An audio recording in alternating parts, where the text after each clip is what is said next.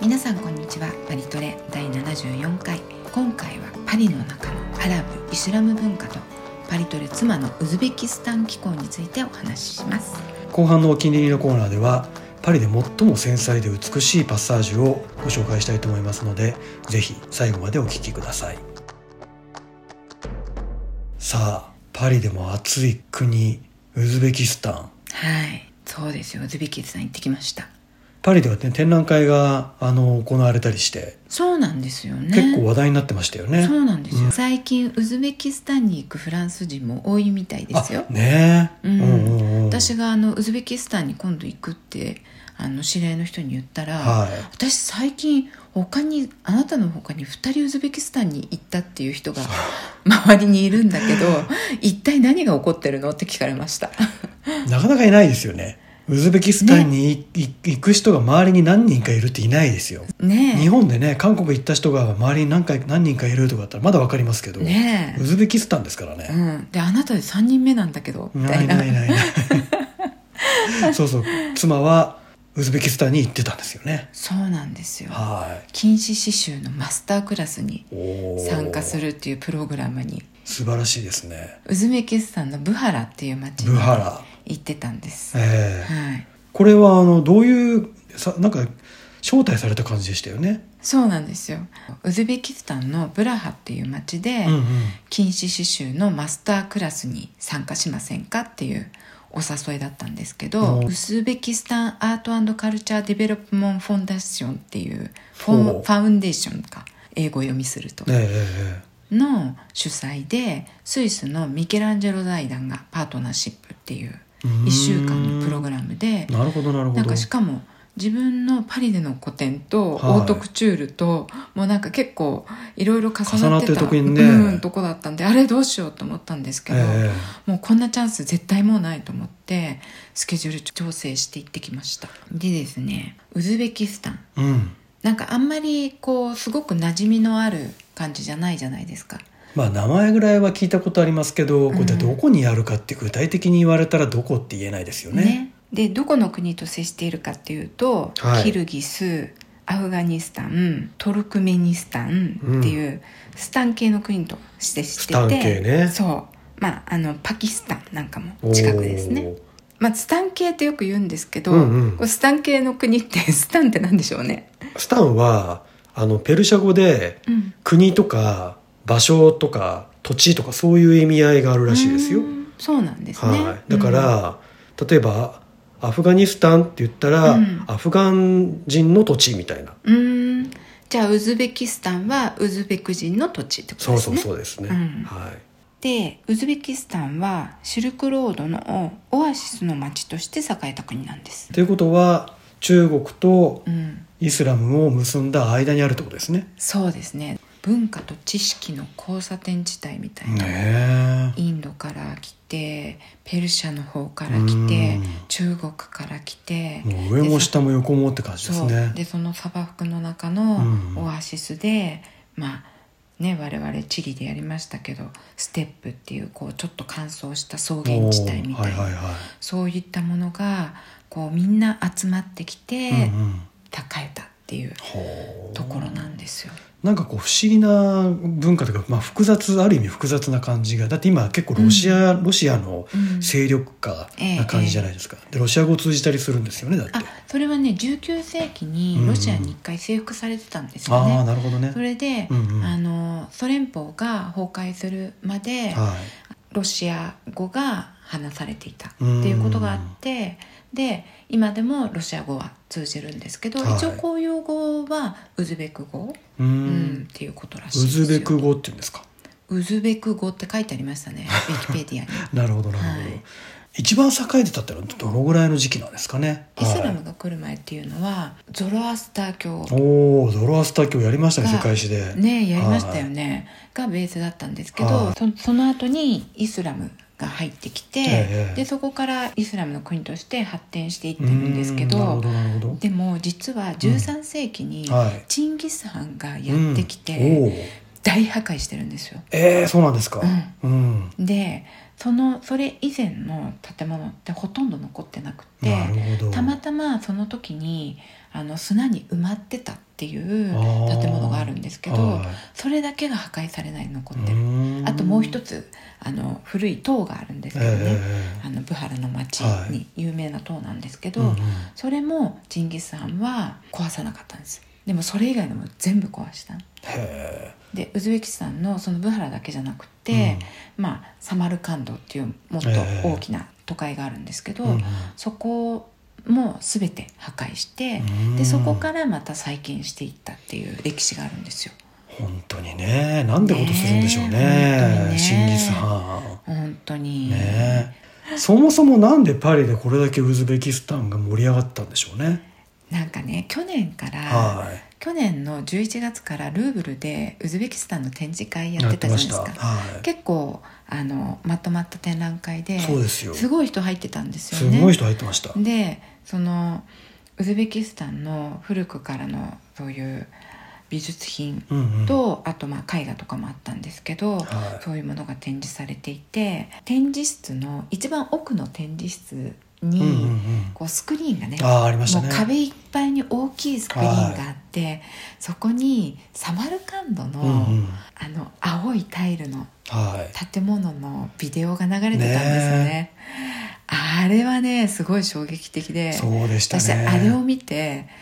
絶対にいつかここに行こうって思いましたねえね割と近いうちに来ましたね来ましたねそのタイミングがねそうあとねこれはあの今年の3月までやってた展覧会なんですけど、これの他にもう一つ展覧会があって、えあのアラブ世界研究所はっていあるじゃないですうんか、うんあそこであの今年の1月からうん6月4日まで、うんうんあの禁止刺繍のはい展覧会が行われてたこれもすごかったですね素晴らしかっうたんこれはもう本当禁止刺繍といえばブハラなんですよもう刺繍の展覧会もまあいろいろありますけど、うんここまですごいのを見たことはなかったっていうぐらいのレベルでしたね。本当にうん美しい、いやで本当にもうね空間装飾がすごく美しかっあたあそうそうそうれねね、うん展示の方法もねねすごいよくできてましたね。うんうんでなんか本当に細部まできちんと見えるようになっていて禁止刺繍もなんて言うんですかまあ禁止刺繍だからねうんヨーロッパでも禁止刺繍といえば、もうえらお偉いさんのための、まあ当然ですよね。うんものですようんでブハラのいわゆる首長っていう、うんなんとか首長連邦みの首長ですね、っはていう人のために作られた衣装い、うんなんで、もう最高峰ですよもうい多分今の主張っていうのはまた違うレベルの位の高さというかこうもう王様っていう感じだったんでしょうねきっとね、うんまさしくね。そう後から聞いたんですけど、はいこの「アラブ世界研究所の」うんうんあのえっとサマルカンドへの道」っていうタイトルの展覧会だったんですけど、はいこの展覧会はうんうん今までのアラブ世界研究所で行われた展示会の中でも一番の入場者数だったらしいですよ。ほうアラブ世界研究所といえばササンジェルマン大通りをずっと東の方に行ってそうですね、うんであのセーヌ川に出たあたりに、うん出るあたりにあって、うん植物園からちょっと近いですよね。ああそうですね植物園の近スくテビッツのはい、うんうんで建築が、えっとジャン・ヌーベルそうさんのねこの建築もねすごい美しいです、久々に見ましたけど相当やっぱよくできてますねあれはねよくできてるうん綺麗にまたちゃんとこう、んその美しさが残してあるというか、ね外から見てもそうだしそ内側からこう建物の中に入ってあの装飾を内側から見るとまた感動しますよねねうえんうんここはあのこの展覧会の中身に関わらずちょっと一度ぜひあそう行ってほしい建物ですね、うん建築の好きな方特に、そうはいで1階にはあのカフェもあるのであそうでアすラねブカフェもあるので、うんうんうんあと本屋さんもねあそうそうあそりうます本屋さんもねはいすごい素敵な本屋さんがね、うんあるんでぜひね行かれてみたらいいかと思うんですけどこの2つの展示会が行われたっていうのは実はウズベキスタン側がうんうんすごいね今ね推してるんですよ。なるほど、うん2016年にはい今までずっと同じ人が大統領で、うんうんそのまあ、いわゆるちょっと独裁政治みたいな感じでうん25年間おずっとトップにいた人が亡くなったんですっなてるほどで、でそれから新しい方が大統領になって、うんうんうんでその人がもうこれからはどんどん国をもうすごく文化のある国なうんので、この文化を世界に知らしめていくんだってなる言ほっどてもっとこう民主的にこう広めていくんだっていうことを打ち出してそれで頑張ってるんですよ。なんか最近日本からもウズベキスタンに行く人結構多いって聞きますよね。そうですねうん割とあのガイドブックとかも充実してたりとあかそうそうそうそううんうんブログとかで書いてる人も結構いますもんね。ね。ううんん。でまあイスラム教徒の国ですよ、まあ、人口の96%ぐらいが、うんまあ、ムスリム、まあ、イスラム教徒ですね。おっていお、うそれはもうほぼほぼってことですそうね。なんですでもなんかそんなイスラム教徒の国って、まあ、パリにもねすごいいっぱい、ね、ムスリムの人いるじゃないでいすかますね。でも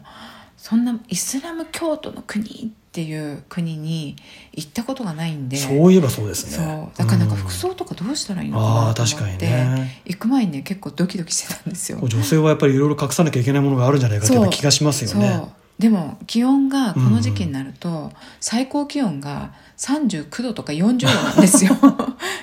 え冗談ですかみたいな最高気温なのに全身隠すとかマジえーあいやりいでやすかみなたいいでなすよね。うん、え結局どうだったんですか。なんかね結局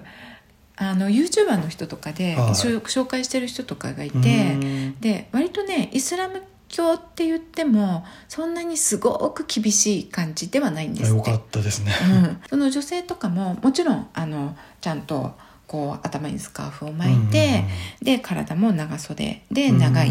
ドレレスを着てっていう方もはいもちろんいらっしゃるんですけど、やっぱり普通に欧米の人とそんなに変わらない格好をしている女性あそうもうんおたーくさんいるし、ええあとお酒とかもうんうん普通イスラム教ってお酒は飲まないじゃないですか。そうでねうんも割と普通に売っているということで。なるほど。じゃあ、うんイスラム教の中でも、うんそれほどこう戒律が厳しいっていう感じではないよではないみうたいでですすね。ね。こうなんか目だけ、目だけ細く出してなあそうとかダメとかそういうことじゃないと。そういうことではないらしいです。よかったですね。うん、目だけしか出せないような、ね、状況だったらねねえちょっと緊張しちゃいますよ緊ね。。張しますすよね。大体どこでその服手に入れたらいいのっていう感じですよ ね。まあ、フランパリのどっかでならなんか手に入りそうな気はしますけどね。そうですね。ううんん。どこで着替えるのとかね。ねえいろいろ思いますよね、やっぱうり。ん。もうなんか見慣れないじゃないですか、日そう本ですだね。と。日本じゃうね。んね。まあまあパリに来てねとにかくいろんな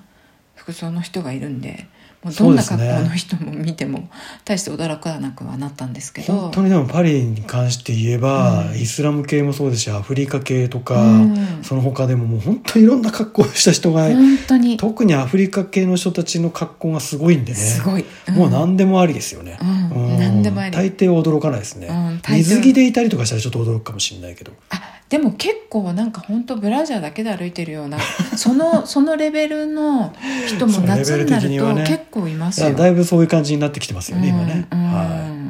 なので、まあ、別に驚かないんですけど、は うんいまあそうじゃないとそうですねねウズベキスタンはそうです、はうん、でもまあパリでもね結構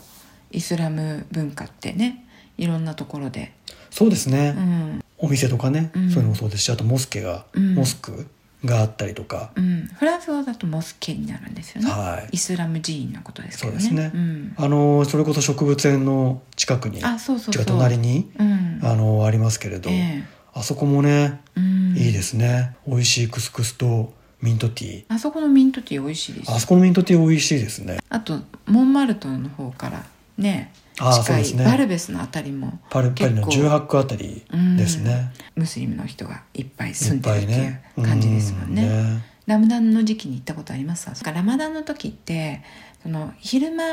はこの太陽が出てる間は物を口にしてはいけないんですよねそうですねうんでお水も飲めなくって食べ物はもちろん食べれないはいで日が落ちたらもうそこからもう宴会なわけですよ宴会ですねもうごちそうを食べまくるみたいなうんでもう家族とかみんなこう集まって知り合いの人たちが集まってみんなでごちそうを食べるっていうのが、はまあ、1ヶ月近く続くっていいう、うんうんうんねそういうとこなんですけどだからもうねあの辺って結構イスラあのイスラム系のレストランとか、うんうんカフェとかあるじゃないですかそれがもう全部閉まってるんですよ、ででお店の前にちょっと屋台みたいに出てて、はいでもうお持ち帰りですね全部ああーの夜のなるごほどねちそう用の、おでーもうすごいいろんなもの売ってるってことはレストランとかそういう形でお店を開いちゃいけないっていうなんか決まりがあるんですかね。どうなんですかねねそれでちだょったら屋台だったらいいいよっていうなんかねえ例外的な感じってことですかね。うんでもやっぱりほらレストランだと中で食べるじゃないですかそのままでまもあ昼間は一応食ねべれないから、うんうんうん。うんまあ閉めちゃうみたいそな。うそうそうでもなんか我々別にあの違ったんですごいなんか無理やりお茶飲みたいっていうあ あ。したら出してくれるんですか。あなんかね一つカフェがね、うんうんじゃあ2階での飲んでいいよって言われてあーで2階登ってったらもう全然あのカフェの感じではなくなってたんですけなどるほどねで隣でおじさんが玉ねぎの皮ずっと剥いてて、でそこでお茶出してもらって飲みました。うん要はこう1階で飲んでると、うんやっぱり見栄え上別にアラブ人じゃなくてもあーで見も栄え上良くないのかもしれないですよそうね。ですねもしかしたらねうん、そんな中うんウズベキスタンに行った妻ですけれども、ええウズベキスタンパリから行くのってどう行くんですかね、パリからだとね、はいイスタンブール乗り換えですねトルコ経由トルコ経由うーんうんなるほどトルコまで行ってトルコまでがね、3時間ぐらいかな、トルコは結構本数ありますもんねそうですねパリからもねイスタンブルはね、うんうんでその後私はウズベキスタン航空でうんうんブハラまで行きました、ああなるほど、うんうんうんでもねこれがすごいすごい、はい、もう本当に今までに私結構いろんなとこ行ってて、うんうん飛行機も結構いいっぱい乗ってる方だと思うんですよ、は今までで、経験したことのないほど見ました、い、おおすごかったなんでしょうねなんかねあのちょうどね食事が提供されてる時だったんですよ、あーはいはいはいで食事食べ始めたりやり始めて、ええで私の鳥は飛んでいきましたねどういうことですか鳥が飛んでったうんあ鳥肉がね 鶏肉あれ飛んでっちゃったと思ってそっかこれ飛行機落ちる時ってこういうくらい揺れんのかなっていうくらいにこれもうちょっとひどくなったそれやばいじゃないらですか本当にひっくり返っちゃって、うん、落ちるかもぐらいな感じでしたよそれでもそんなに揺れるって想像つかなかったですかね全然食事出しちゃうってねいやそのあれですよパイロットがですよ、えねえよくなんかほら気流が悪いところに差し掛かるのであそうですねうん食事をもうちょっと後にしますみたいなことが、日経なんかだとあったりするじゃないですかありますねうんそれ全くなしに食事の真っ最中にやってきたってこと真っですよ最初にやねってきたそんなすごいのがで鳥がまず私の鳥は飛んでっあーへてーでたまたまあのすごい良かったのはお願いしてたのが水だったんですよああなでるほど水も飛んできましたうーん水も飛んでたうんうーんでとりあえずその他のものが飛ばないようにそ手れすごいで押さえるみたいな他の方も飛んでた 他の方も飛んでましたへーあもうねあの全部ひっくり返ってた人もいましたよやだああの廊下のところに全部ぶちまけられちゃった人とかもいま した笑わないすいもうませんマジで怖かったなんかね今話だけ聞いてるとこうろん揺れの程度がわからないので、うんでしギょャグっぽい感じをね、うんこうなんか漫画みたいなうん絵を想像しますけど、うんそういうとこじゃないですよね本人たちは。そう本人たちそれどころじゃないです よあれだって結構長かったんですよしかもそそうれながんだ。うんでもうものすごい揺れるからで結構もうみんな「はあ!」みたいな感じになるわけですよで私自分の iPad を膝に置いてあーはいはい見ながらだったんで、iPad なんとかしなったらまずいと思ってこれ飛んでって壊れたらまずいと思っそうて、ですねまずそれを抑えてで食事を抑えてはいもうこれで両手が塞がっちゃったわけ ですよほど他何もできないだから自分を抑えるとかができないわけです自よ分はどうなるんですそういう時は自分はでもあシーでトもベルト一が応あシるーかトベルらトしてるから、はいちょっと浮き上がるくらい浮き上がるんですよやっぱり。そうおー結構ねすごかったですよ大変でしたね。大変でした、ね でもう着陸した時は大拍手大歓声大拍手っていうかそんだけ揺れて食事ひっくり返っといて拍手も何もって感じですけ どね。もうねヒューヒューもんでした本ね当ですか。なんか大丈夫だよウズベキスタン航 空。というわけで、はいあの生き延びて生き延びまだここにいるみ たいなはそんなこんなでいウズベキスタンに着いたわけですね。はい、着きました暑かったですかやっぱり。うんとね夜と朝は大丈夫なんですよああなるほどね。昼間、うん、砂漠気候ですねやっぱね。そうですね、はやっぱり昼間はねもう連日35度以上には確実に上がってましたね一番たかい時で多分40度ぐらいまで上上がってたと思うんですけどでもねはカラッとしてるんですい、うよ、んうんうんうんうん空気がすごい乾燥してるんですよね、はい日本みたいななんかこうああいうベタベタな暑さじゃないんあですあよーねね違うんだでしかょうらね割となんそういう意味ではとりあえず日傘さとかさして歩いてればまあ歩けなくはない日傘うんさせるんですかそうしますよあ日傘さしてたんですかはいウズベキスタンはいえ皆さんさしてるんですかあんまりいないけど、ね ですよね、うんへえでもなんかね何かしら必要じゃないですかまあねで最初ね帽子かぶってたんですけど、ばあはいはい帽子はやっぱり頭が潰れるんですよ潰れる頭潰れるんじゃない髪の毛がねやばいですねそう頭潰れたらやばいですね、はい髪の毛が潰れるんで、うんうん、結構ねこのプログラムでずっとカメラマンとかがついてるわけですよああはいはい、はい、でカメラと写真とビデオを常に撮られてるんですよ、えええこうあ髪の毛潰しちゃいかんと思 ってで初日は帽子かぶってたんですえけど、はこれはちょっとよろしくないなと思って、うんうんその次の日から日傘にしましいたなるほどね、うんいやでもほら日傘ってなんかパリなんかだと例えば、えさしてると結構変な感じってえいうあかそうですいないしねそういう人んいないですねうんうん大丈夫だったんですねまあまあ気にしないってそういねう感じですかあでもねあの通訳さんが日傘さしてたんでああなんだいいかなとう思んって、うんそれじゃいいですね、うんはいうんうんなるほど、というわけではいでやっぱりねすごく日が強い強いんですよ光がうんうんうん強いんで、半袖でそのまま、うんあの日の光を浴びたりとかすると結構ねじりじりする感じになっちゃうんやらでれちゃう薄い生地で長袖っていうのがうんうんやっぱりいいんだなと思いました。なるうんほどね、ブハラっていうのはそもそもですけど、うんウズベキスタンでいうと、ええどのぐらいの町なんですかね割とねそんなに大きい大都会っていう感じの街では全然ないでうす、ーうんんだからもう日本人が行ったら、はもうどこに立っても異国情緒を感じられる旧市街みたいなところがあってその旧市街が世界遺産に登録されてるいのんですけどもう全体がね、もううそこは本当に昔からこう変わってないですみたいな感じなんですよ。うん、ですごいねあのバザールとかあるんですけど、うんうんうんうんで基本的にはそのレンガ作りの建物とうんレンガにタイルっていうところがあって、でそのねあの広場があるんですけど、はい広間にあのイスラム教の進学校と、うんうんあとモスクが入った大きい建物が向かい合わせにあって、うんうんその奥に塔が立ってるんですよ。はいでその塔があのサンドベージュのレンガで作られた塔なんですけうどんこの塔はすごい古い塔で、はいチンギス・ハンに壊されなかっああたなるほど塔もとなもんとですよのあったやつってことですかだから模様がねずっといっぱい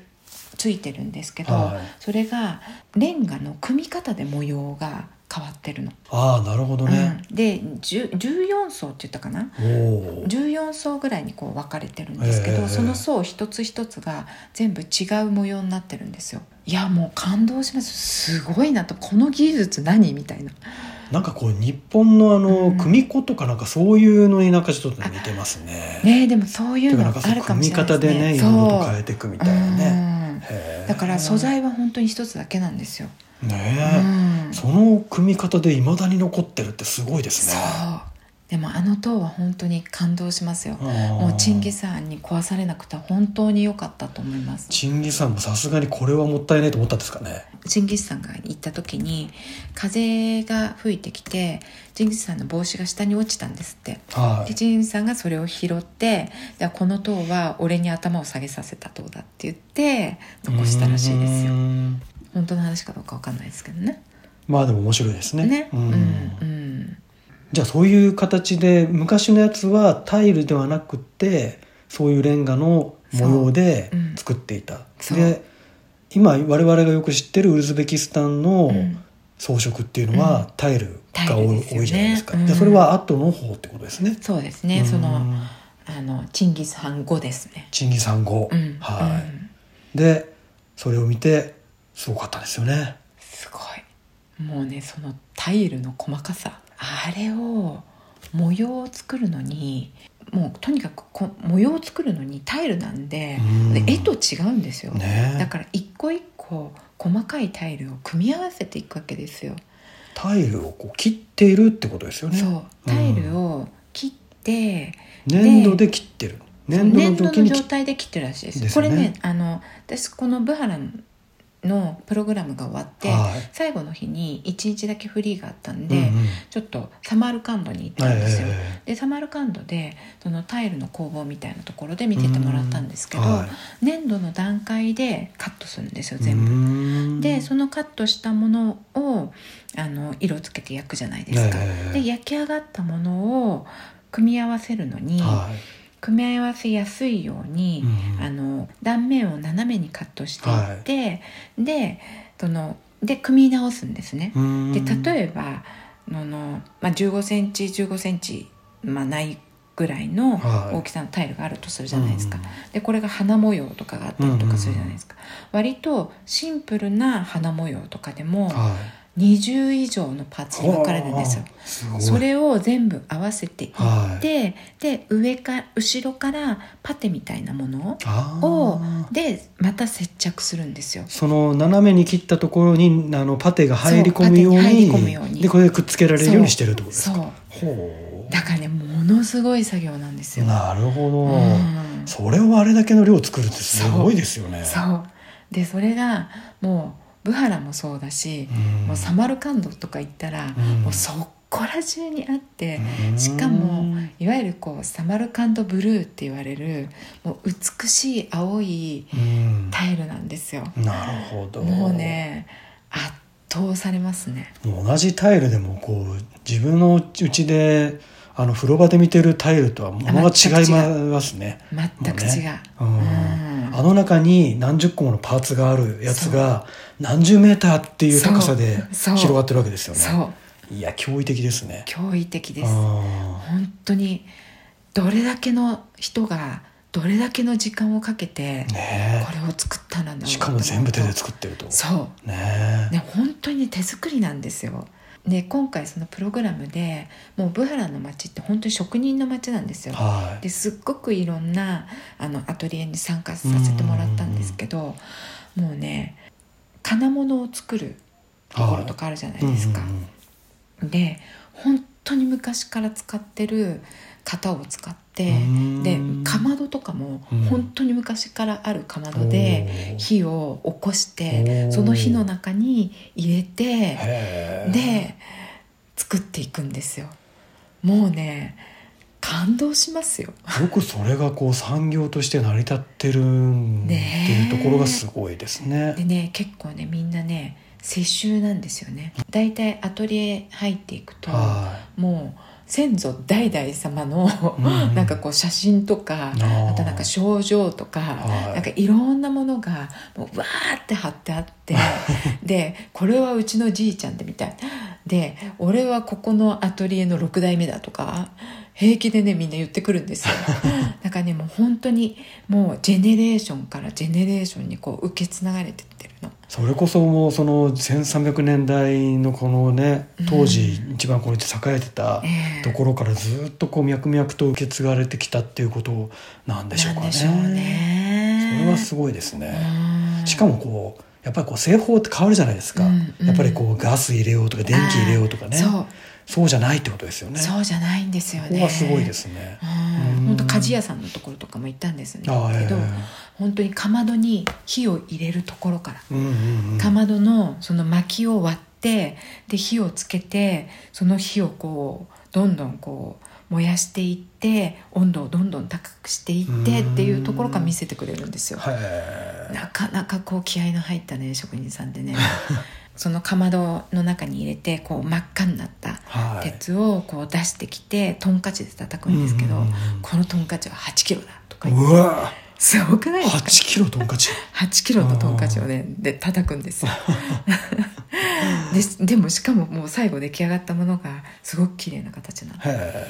本当に美しいそれはいいもの見ましたね。そうそういうねアトリエがねいっぱいあるんですよ刺繍のアトリなエるほもど金糸もあるしあとあのスザニーっていうねああええ。色糸の刺繍のはいありまアすトねリエもあるし、あとやっぱりカーペットですよ、うーん。あそこは絨毯。そう絨毯のアトリエ全部手作りなんですよいやー本当にで結構な幅があると1日に1センチですってすごいえすごくないー、でじゃあすか一つ終わらせるのに下手したら1年ぐらいかかっちゃうようなあ大きいのだともう軽くかかると思いますねねで一人がもうその一つの作品を全部受け持つんですよえへえずっと一人でやるんですそかうそれもすごいですねうんもうなんかねで女の子たちがもう働いてるんですけど、はいで一緒にやらせてもらったりとかねしたんですけけどね、みんな可愛い のうんうん本 当にでね純粋な感じなんですねきそっう、もうとね純粋な感じはでいでででもうやっぱりあの英語は喋らないんではいでウズベク語うんなんで彼彼女たちが喋るのはだから通訳さんがいたんであーなるほでど通訳さんに通訳してもらっうんてうん、うんで通訳さんが「今日ここごめんね」って言うんですよ。うんうんでこれあの私は本当はこういうことは聞きたくないんだけど、はいみんなに「聞け聞け」って言われたから 質問するけど「はいいい?」って聞かれたんで、ええそこまで言われて嫌だとか言えないじゃないでそすうかで。すいやねいいですよって言ったら「何歳?」って聞かれてそこか やっぱ日本人若く見えるじゃないですか。それで気になったんですかね そううんで、まあ、本当の年齢を言ったら、はもうわーっと「もうえー!」みたい なでぜひもう次に来て肌の状態を保つためのマスタークラスやってくれって頼まれました い これはこれで職人技ですからねそうですねはいうんうんそれはぜひでもねなんかねウズベキスタンの人ってそういうところにあの躊躇がないんですって人にそういうことを聞くことにあそうなんですかみんなねもういろんなことを知りたがってへーで答えるのも答えるしうんで、まあ、年齢から始まって、うんうんうんでまあ、職業とか家族構成とか家族構成はいそうあと年収いくらとか年収もうすごいなと思ったのが年収すごいですねそう銀行口座にいくらあるとか聞くらしいですよそれはやりすぎじゃない でもね うん本当にそういうことに躊躇がないんで。へーでもう彼女は一応都会の人で、はあいの通訳さんはねタシュケントっていう都市あうんうんうんの首都から来てた人で、うんうんで、うん、私はどうかなって思うんだけどねって言いな がらごめんねっうてち言いのなが国のら人がごめん ねとそうなるほどでもねまあそれが普通ならねしょうがないですもんね、まあなんかこう質問の度合いって国に、うお国柄が出ますよねそうですねここまではうん OK 的なね、そうね、まあまあ深く深くは言いませんけど、うんはいでまあ女性に年齢は聞かないって国は割と多いですけどね割と多いですけどね、うんうんでもばがっつり聞かれました ねなんか最近あのその話で言うと、うんフランスでまず聞く人いないじゃないですか年齢ってそうですねそうそういないですよ、うんいないですねほとんど聞かれたことない、ないですねそれがねたまに日本に帰ると結構聞く人が多くてびっくりする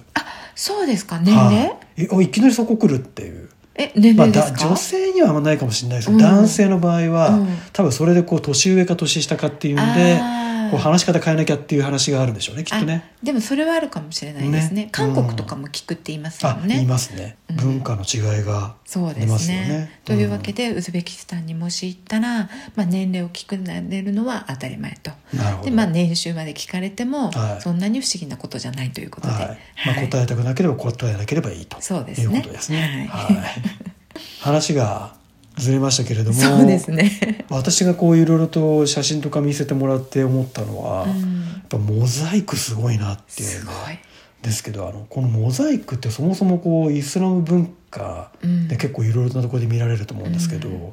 どっからこうモザイクっていうのはこれだけね発展したのかなって思うわけですよ。なんかねやっぱりあのイスラム教ってうんうん偶像崇拝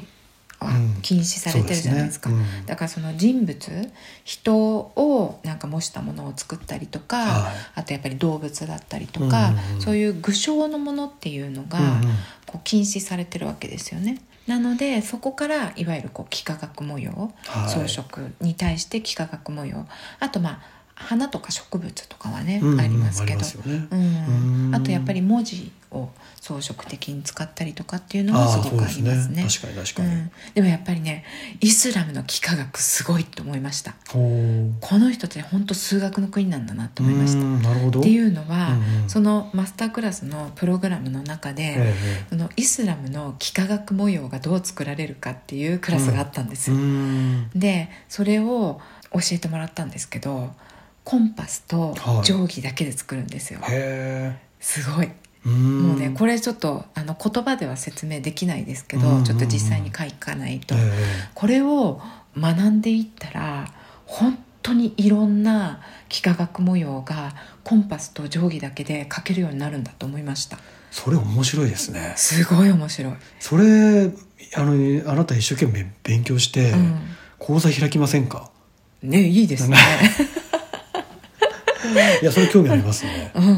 うんこれはねすごいと思いますちょっとね目から鱗でしたじゃあある意味それをじゃあ一度やり方をマスターしてしまえば、うんいろんな模様がそのコンパスと定規だけで描でけるっきてこるとですかできるへえで結構ねたくさんあるのがあの蜂の巣模様の、ああはいはいありますあねのなんだろう透かし彫りみたいなそう透かし彫りみたいなので、こう蜂の巣模様になってうんうてん、でそこで空間を仕切ってあって奥が見えるみたいはなのが結構たくさんあるんですけど、うん蜂の巣模様とかね描けるんですよ。あそれで、おお確かにあれコンパス実際書こうと思ったらちょっとどう書いていいかわかんないででしすょよねでもコンパスと、はあの定規で描けるんですい、おお、うん今度教えてあげる。ちょっとあなたうまそうですよ結構そう学んだら結構学んだらいけそうな感じがしますうんね、今度教えてあげよ うか。内緒で。はい、はい、内緒ではいお願いしま すはいはい、まあ言ったらでもそのモザイクはいろんなとこで例えば我々がうんヨーロッパで、まあ、スペインとかもね、うんあそこもイスラム文化を結構残してたりとかええしますけど、うんそういうところで見るのとはだいぶ違うなって感じがありますそうですね同じイスラムの文化で、うんまあ、モザイクとか使ってても、うんその緻密さと、まあ、色のねうん美しさとかっていうことでいうとちょっとウズベキスタン相当来てるなって感じ相当が来てますしますけどね。でやっぱりその建物がねこう四角い中に上にこうドーム状にこうんうんう、うんドームがある感じなんですよ。はで中に入っていくと周り壁は四角で囲まれるんですけいど、は上にドームがあってそのドームにも全てこうモザイクが貼ってあるんですよ。うんはいでやっぱりあの意味があるんですって。ドームの裏ド側ってーことムですねのう内側内側はいうん中に入ってその内側にモザイクがすごい細かいモザイクですうよんしかも。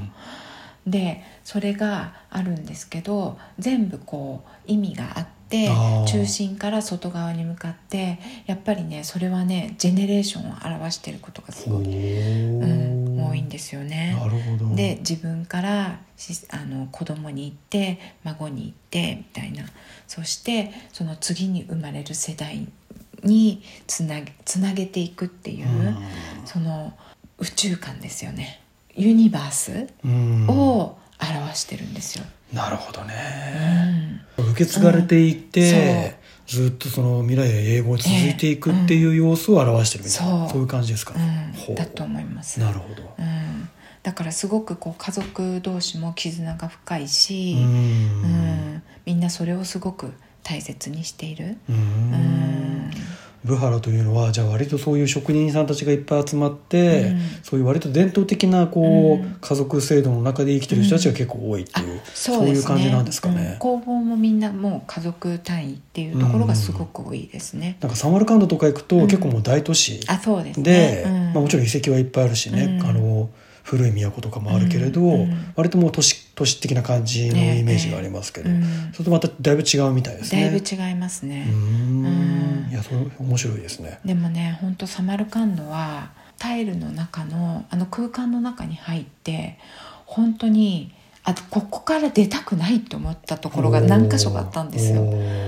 ーで。本当ここで寝たいと思いま したね。なんで寝るんだろうね、私いつも。 この前なんかルーブルのどっかでも寝たいって言ってましたそね。うですね、うなんかね寝たいっていうかね一夜をここで明かしたいっていう感じあー寝そたれいはっていうわよかるり気がしますけどね。うんはい。なんかそのやっぱり夜を明かすってすごく特別なことじゃないですそかうですね。その夜っていう中で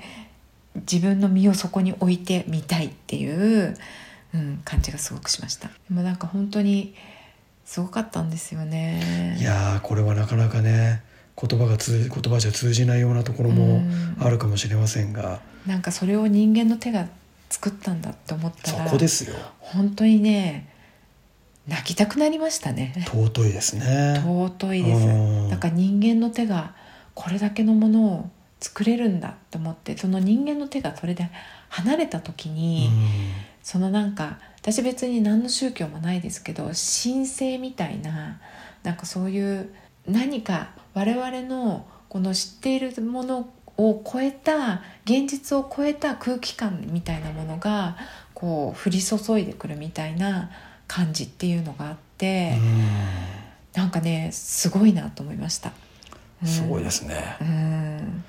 なんかちょっと物は全く違いますけど、うんあのシスティーナ礼拝堂のミケランジェロみたいなうん、あれもなんかこうやっぱりあそこまでこう緻密に描かれた、ね、ドーム全体に描かれたうん絵を見ると、ええそこに何かもうこう絵だっていうことよりうもん何かそこからこ世界う観降りです注よねいでくる何かがあり,、降り注いでくるねね、ありますよね、うんその感覚っていうのは確かにまた違う感覚とは違うかもしれませんけど、やえっぱ人間はそういうところにこう惹かれるんですかねえ。ねえうんでもなんか人間がそれができるっていうところがすごいなとい思いやま本した当ですね、うんいやそれを見見に行くんですよやっぱうん我々はね、でやっぱりその場にいないとどんなに写真で見ても、はこの空気感まではいやーでモザイクのねそのモチーフは見れるけれどはもい写真でもねでもこの空気感を感じるにはやっぱりその場に自分が行かないとダメなんい、いだやなと思いおまっしゃる通しりたですねううんんいやもう散々お話を聞きましてねえもうぜひ来月行き たいと思いましたねえ来月やめた方がいいですよそう来です月かもっと暑いですからああ 暑暑くない時がいいですねそうですね、はい秋になったらぜ ひ、はいえ行きたいとこですけれどそもうですねうんうんでもしもうんサマルカンドに行ったら、はいもう絶対に訪れてほしいところがうん2つ、おう1つはまあどっちも観光地なんでうん結構有名なところなんですけど、え1つはグルアミールっていうところえ、ほう、うんでアミール・ティムティティムール病っていう、まあ、いわゆる霊病ですねうんでここはそのティムールが眠るところですよティムールが眠るところはいはいティムールっていうのはあのティムール帝国を築いた、おーはいはアいミール・ティムールが、アムルティミュールはいいましたねはい、埋葬されているところです、おおもうこれは大変だここはね入った途端に、うん本当にね腰抜かしますね腰を抜かすっていうのはいまだにどういうことだかがちょっと理解できないんですけどね まあまあでもともかくすごいってことですね、もうすごいですもうね驚くっていう本当にあの思わず本当にヒーって声が出ちゃうくらい にすごいもうパワーもすごいしはい見たことのない世界を見られますほうここではうんなるほどでもう一つがですねここも有名な観光地になってるんですけれどはシャーヒジンダ病群っていううんここは病群なんでい病群、うん、いろんないっぱいねあのそんなに大きくないんですけど小さめのものがたくさん立っているところ要は一つ一つにあのお墓があっそうでてすそ,、ねれを、うんあの一つ一つこう建物でそ覆うってでいるっていう、まあ、霊廟ってそういうことですよねそうですねそれがいくつもあるっていそうなんですう場所と、はいほでその中んでももうね一つ一つが全然違うんですよううんなるほど全部違うのでその中の一つでもう本当に私はもうもうここでここから出られなくなってもいいと思ったくらいこにんなに、すごいもう本当に感動したところがあって。はいいやパワーでしたパワーありますもう本当にね宇宙でしたそこはなるほど、うんここから出れなくなってもいいってすごいですねいやでもそのくらいのパワーありますよ、そうですかうん、でもやっぱ食べ物とか欲しいけどそこでミイラにはなりたくないけ ど、うん、はあ、なかなかないですよなかなかないですねそう思えるなんてうん、で一緒に行ったあのーそのメンバーの中でね、はいフランス人のやっぱり刺繍をする子がいたんですけど、彼女もそこが一番だって言ってましたおーなんかね彼女の作品にねちょっと通じるものを感じたんですうーようん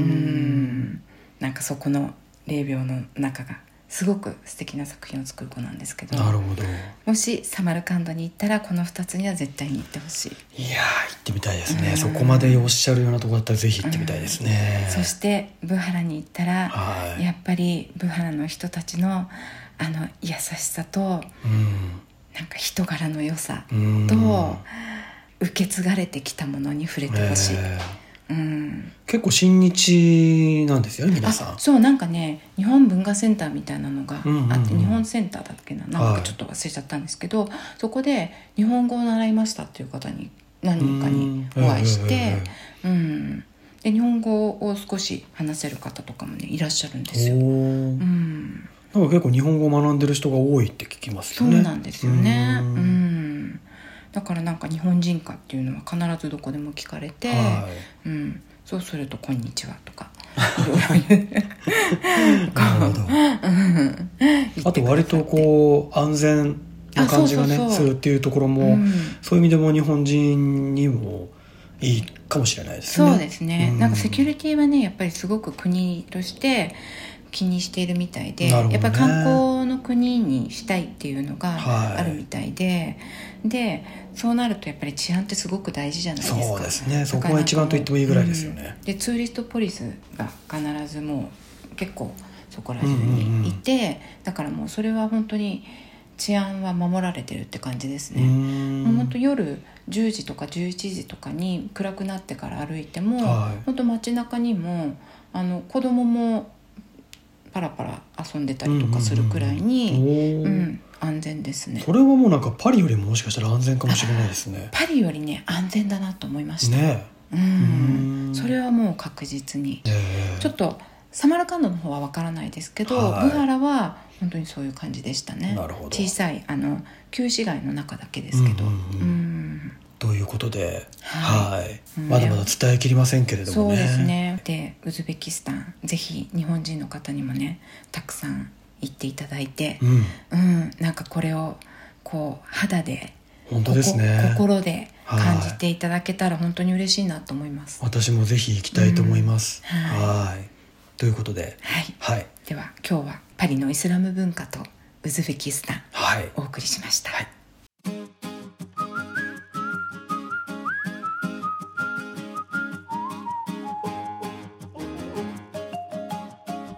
はい、では今週のクドゥク我々のお気に入りですけれども、はいパサージュ・ドゥ・グランセールこれあの知る人ぞ知るって感じですかね、うんうん、なんで知りましたここ結構あの気づいたら通りがかってる消えてったっていう、あそうなんですか、はいうんたまたま通りがかったっていうのも結構ありました、ええはいすごくね綺麗ですよここそうなんですよ美しいうん場所的に言うとあのメトロの4号線のエチエンヌ・ママルセルとか、うんレオミュール・セバストポルっそうっていうう駅の間ぐらいにあるんですけど、んえあの他にもパリってパサージュ前にご紹介したえうん10フロアとか、うんはい、いろいろありますけどここが一番好きかもパサージュ・ドゥ・グランセール日本語的に言うとパサージュ・ドゥ・グランセールって感じですかね、そうねはい、大きな鹿のパッサージュですね大きな鹿のパサージュねこのグランセールっていうのはその大きな鹿ですけど、ええあの文字通りでは、えうんホテルがあったらしいんですよねええそうなんですかそう、んその名前がグランセールででそれの名前、そのそのホテルがあったので、ええその名前になったと、あそうなんですねいうことらしいですその当時うんうん1825年にできたほうパサージュなんですけあどじゃあ古いんですね結構古いですうね、んで当時そのホテルからうんあのホテルってまあ昔のホテル宿宿ですよえね、えええその宿から、うんあのなんかね馬車がこう出るような馬車でうんあの地方に出ていくうん馬車の乗り乗り場みたいな感じええのそれのためのホテルみたいな感じだあそうなっんでたすからしくてそこからストラスブールの方行ったりとか結構行ったらしいあったらしいんですよ。い馬車で行ったらすごい時間かかるでしょうね、えー、来時間かかると思いいますけどね今今ねだって DJB でものすごいスピードで行ってうん2時間15分かかるとこですからね、ますね馬車で行ったら大変ですよねえもうかなりこう見客のそうそうそうそう馬たちを、しかもだってね、連れて行かないとって感じですね馬車ですからねうんパカパカパカパカパカじゃなくてパカパカパカパカパカパカっていくわけですよああそうですねね馬車でパカパカパカパって言ったらすごいことになっちゃうんですよねやばいですよねはいうんうんでここは、まあ、いわゆるパサージュですので、うんこうパリの風景という形でよく出てくるね、はい屋根付きのショッピング通りでこの屋根が、うんここはもうガラスになってるそわうけなでんすよ。ですよそれもまた美しい、ねえうんここの特徴は天井が高いあそうですね高いですね、そういえばねあの道が細くて天井が高いので、うんすごくこうスマートに縦長な感じなんですようね、ん、高さ12メーターですってガラスの天井の高さおがおそれ随分高いですね、高いですすよ、うん、だいたいこう高さで言うと2メーターの巨4階人建てぐがらい2メーターの巨人が6人 分ってことそれ重ねたところでちょっと分かりづらくないですかそうですか、はい、まあまあ結構高いですよねすごい高いですね、ううんん私でも知り合いでいますよ2メーター1 0セン チだから彼が6人こう連なるってことですね彼は横にもでかいですからね,、まあね誰のことか分かりますけど、はいはいまあともかく、はいえー12メーターで、はいこれはパリで一番高いんですようーんパリのパッサージュの中で、うんで他は結構こう雑然とまあ新しいねなんかええ下手するとスーパーとかできてたりとうんうかんそうですね入ってたりとかしますけど、うんここは割とこう純粋なパッサージュの雰囲気で、うんこうあとね、そええ装飾の線が細めというか、んすごい繊細なな感じがしますよね。そうですねううんん、なんか入ってるお店も素敵ですよねそうなんですよなんかこう雑然とした感じじゃないですよね、職人さんとか、うん、あとなんかそういうアクセサリーを作ったりとか、なんかそううん割とこうものづくりの人が結構多いイメージがありますよね。あとアンティーク屋さんとかも入ってますねああそうですね。うんんうんでここの特徴はだいたい10メーター12メーターっていうと、うんまあ、3階建てぐらいなんですけど、ええまあ、1階はお店ですよね。はいで2階3階とうん部部屋があるんですけど、うん3階とか人が住んでるんですよ。へーで3階のところの部分に、はいあの上にねまた道が別にあるんですよね。ええ周りにこうあパッサージュの周りにそうなんですか、うんその周りをこう歩くことができて、うんそれぞれの家がつながっててみたいな、へえすごいですよねでも一般の人は歩けないですよねそこは一般の人は歩けなそいでこはす住ね民のためのものってことですよねそうそうそうはいんであのーまあ、住居で,、はいでもうお店の人とかもみんな、まあ、多分お店の人で上に住んでる人とかもいるでしょうし、うんもうみんな一つのコミュニティみたいな感じになっていて、仲良しではいで仲良しかどうかなんてわかんないじゃないですあか仲良しかどうかわかんないけど このコミュニケーションはあるまああるでしょうねご近所さんだから ね と、はい、でもうちだって別に上のおじさんと仲良くないですからねまあ仲良くしたいと思ってますけどねそうですねはいはいなのでここは夜は扉が入り口の扉が閉まります、はいこの入り口もすごい綺麗なんですけど ね綺麗ですねここねうんここねなので周りにこう繁華街があるわけじゃないので、うんこうなかなかそこだけ行くっていうとまあでも一応中心部だしそうですねねなんかちょっと通ってみるとすごくこう古き良きパリみたいな感じの雰囲気で、はいうんいいかなと思いますお散歩するのに有名なところで言うと近くにレアルっていうあそうですね場所があったりとか、うんあとモントルグイユ通りあっはていいはうい商店街、ありますねったりとか、うんあのあの界隈ってことですね。そうですねはい、うんですのでぜひはい次のパリの旅行でははいお試しください。はいはい、さあでは今日はパリのイスラムの話はといそして妻がウズウズベキスタンに行ってきたっていう話をしましたけれど。ええはい、ウズベキスタン他どうでした生活風習食事生活ああ食事、うん食事はね、ウズベキスタン美味しいですよ、うん、マジっすかうん、なんか食べたものの中で外れてなかったですねうんとねデザートはものによったかな、ああなるほどねでも普通の食事で、はこれはちょっとないだろうっていうものは全くなかったですねどみうんいうな美味しいい、どういうものが出てくるんですかなんかね結構肉がやっぱり主体なんですけどおーでも野菜と果物がすごい豊富なんですよ国自体国自体に、に。うんでもうとにかく果物が種類がたくさんあって。へーもいいうですね果物プレートみたいなのがこうドドーンって出てきたりとかして、うん、スイカメロおンーアプリコットうんチェリー、はえー、とあと何がありましたっけりんごうんうん梨、うんもうそういうものがねすごいいっぱいあるんですよ。いやっぱり日差しが強くて、うんやっぱそういうとこだといっぱい果物できるんでしょうねやっぱねねぐんぐん育つんでしょうね。ねえでなんかサラダとかもすごくたくさん種類があっへて、えでみんなね美味しいんですよ味付けがすごくいいの。うんへえな何系の味付けなんですか ねあれ何系っていうのウズベキ系わかんないし。でなんかハーブとかが入ってるんですけおどーは日本人の口にすごい合うと思います。優しめの味ですねじゃあ割とね割とねうん、あとそのメインの肉料理とかうんうんうも、んフランスってソースの国じゃないですか、ああそうですうね、ん、だからはないんか、もものを焼いてからそれからソースをつけて食べるっていうそうですね感じ別にじゃ作なっいでてすかつけるそうそう、はでもマリネ系の国なんですよいだからおーお肉自体にもう味がついてるものを多分焼いてるんですよねだなるほどねからねすごく美味しい、最近気づいたんですけど、ええ最近最近最近気づいたっていうか、まあ薄々感じては多分いたんでしょうけどうすうす、う肉をんうんマリネする文化とマリネしない文化は要は普通に肉をそのまま焼いてしまうフランスみたいな文化と、いは例いえば韓国料理とか、まうあ、ん焼肉ですよね、うんとかあと今回のそのウズベキスタンみたいに肉をマリネしておいて、それで、まあ、ある種発酵させて、うんあの焼くっていう文化うんってなんか分かれてる感じがしますよね。そうですね 何本当だねじゃないんだ。あ本当だねでいもやでもね分かれてます分かれてますこのマリネ文化のある文文化っていうか食文化って、うん食事がうまい感じしません、まあ、日本も割とそれに日本もそ近ういですよねうん、うんそうだと思うんですけど、うんフランスはね、まあ、確かに食事美味しいんですけど、うんなんかなんか違うなっていうかもうちょっと物足りない感じがあるのは、うんその違いかもしれないなとそうですねうんそれはあるかもしれないですね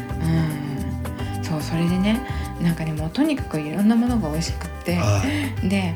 パンもねなんかこうちょっとなあれは何になるんですかねナンが有名って言いますもんうね、ん、なんか丸い大きいパンをはいみんなでちぎって分けて食べるんですけど、へなんーかそれはねそのみんなで食べる時にあの最初に一応そのグループの中で一番こうなんですか立場的うんにうん上の人がまずちぎるんですって。おーでそれぞれの町でパンが少しずつ違うんですようん。うんで私はブハラとサマルカンドしか知らないんですけどブハラのパンがすごい美味しかったの。うんおうーん、どういう系なんですかね味があるああなるほどねうんなんかねブハラのパンはね食感も良かったし本当に美味しかったですフフランス人のその同じメンバーの中のフランス人の子もこれはうまいって言ってやっぱりパンに厳しいフランス人 もそのパンはすごい食べてましたねそうなんですね、うんやっぱりこの小麦文化のこうバリエーションっていうのもやっぱりこう世界ってすごいなと思いますよそうね。ですねあとねお米も食べるんですうん、あよそうですか。プロフっていううんうんう、まあ、いわゆる日本でいうピラフみたいなものがあるんですけおどーご飯、にあのいろんなスパイスとかを入れてねはい味をつけて、あと野菜とかを入れうんて、でまあ炊いたものうんうんなんですけど、これがねまたね美味しいんですよ。マジっすか。うん、でお肉を上に乗せたりとかするんですけあーどなるほどで一緒に食べるんですけど、うんうんなんかねお米がちょっとね今まで食べたことのない食感なんですよね。へーそれがねすごい美味しくって。うんうん、ちょっとねもちもちした感じうんのも日ち本ものちそう日本のお米とねまた違うんですよ。なんかもう話聞いてるだけでお腹空いてきましたうね。ん、うんつきますよね。つきますね。うん、本当にたくさん美味しいものがありました。それはやっぱり試してみたい、 うん、パリにも一軒だけウズベキスタン料理屋さんがあるみたいですね、ええね、はい今度行ってみましょう行か。きましょう、ね、はい、まずどそんこかなら、感じかね。はい、うん始めてみたいと思います、はいはいでは今日もですね、もう今日は本当載せたい写真がいっぱいありますよ、ねインスタに。もう本当に撮りまくってき たので厳選してはい写真をインスタの方にも載せていきたいと思います。はいでポッドキャストの方もね、はいあのまだご登録いただいてない方お聞きのポッドキャストのアプリでもご登録いただいてまた毎週ね聞いていただけたら大変嬉しいです今日も最後までお聞きいただきどうもありがとうございましたまた来週さようならさようなら